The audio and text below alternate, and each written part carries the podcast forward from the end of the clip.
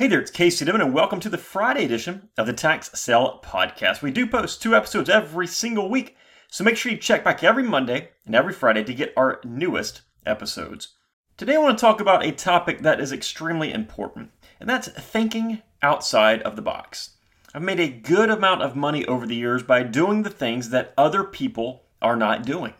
And I'm not bashful about telling you that doing what everybody else is doing probably won't work for you. There's too much competition.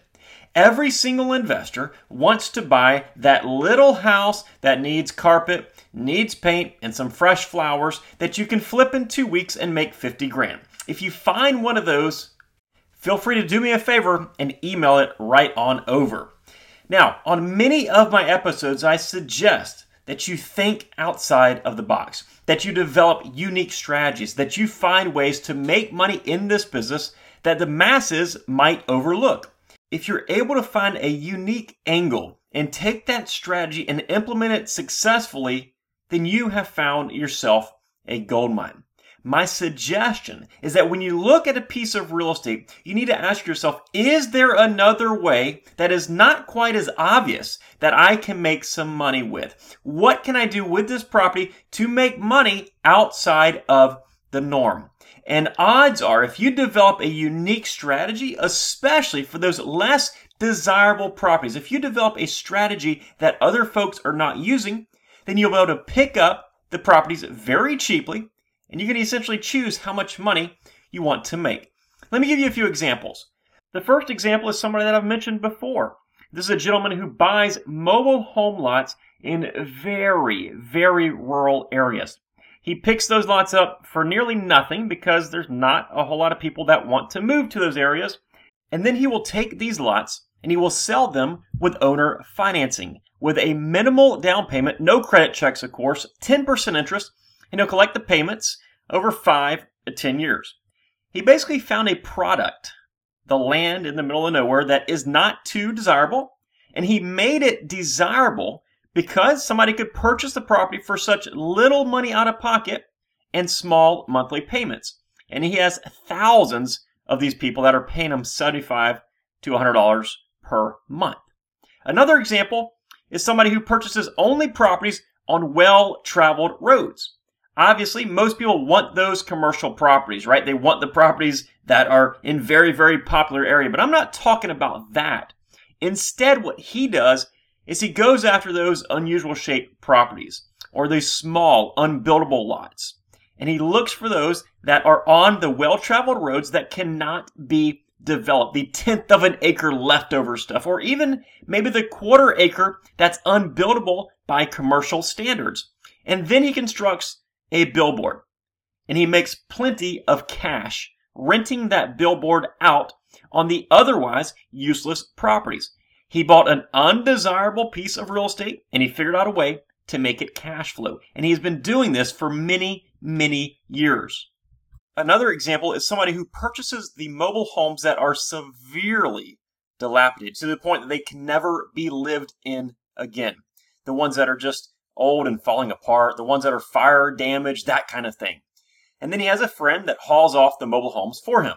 And then they will place a used mobile home back onto that property since it already has a well and septic tank in place and they'll make their money that way. So you have one person that buys this real estate and then one person that's kind of a partnership that apparently has a connection to get some used mobile homes. So they take these undesirable, beat up properties and they make them desirable again. Another example is somebody who buys the extremely cheap lots from OTC list and auctions to resell to the speculators online. They know that there's not a whole lot of desire for these properties, but they also know there are speculators who want to buy very cheap real estate. Again, took the undesirable properties and they made it desirable.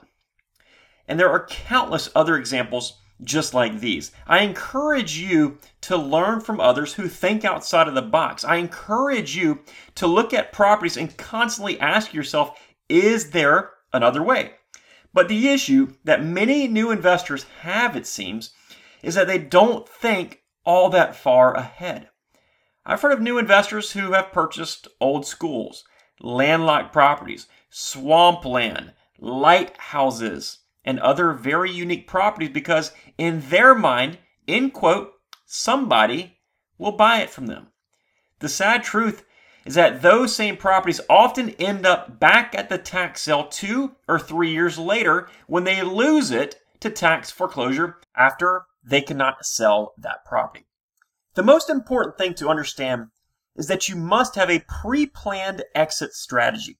When I look at buying something, I know that there is no way I will lose money on a piece of real estate simply because I already know exactly who I'll be selling that property to many times down to the specific buyer, or at the very least, the type of buyer it will be.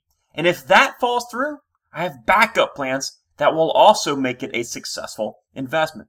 Thinking outside of the box is good unless you start to think too far outside of the box to the point where there are no buyers. I'm all about new strategies, about new ways of thinking and making money, but it's imperative that you prove your concept prior to sinking loads and loads of money into some outlandish idea. You must have your buyer lined up and then have a backup plan lined up in case that falls apart. Let me be very clear. Yes, you should absolutely work to think outside the box on a constant basis, but you also need to constantly be careful that you don't go so far that there is not a single buyer waiting for you on the other side. So as you look at properties, the question is not how can you do it differently from everybody else? The question is how can you successfully do it differently than everybody else? And naturally, that means that you ought to find the out of box method that's likely hidden from other folks where you will still have plenty of buyers lined up. Because at the end of the day, investing real estate is really two sides. Number one is when you acquire real estate, and number two, that is when you profit, hopefully, from that real estate. And in order to profit, you must find somebody to buy it from you. So make sure you don't take it too far. Listen, I really hope that you've enjoyed this episode. I'll see you next week for our next episode right here on the Tax Sale Podcast. Take care. Bye bye.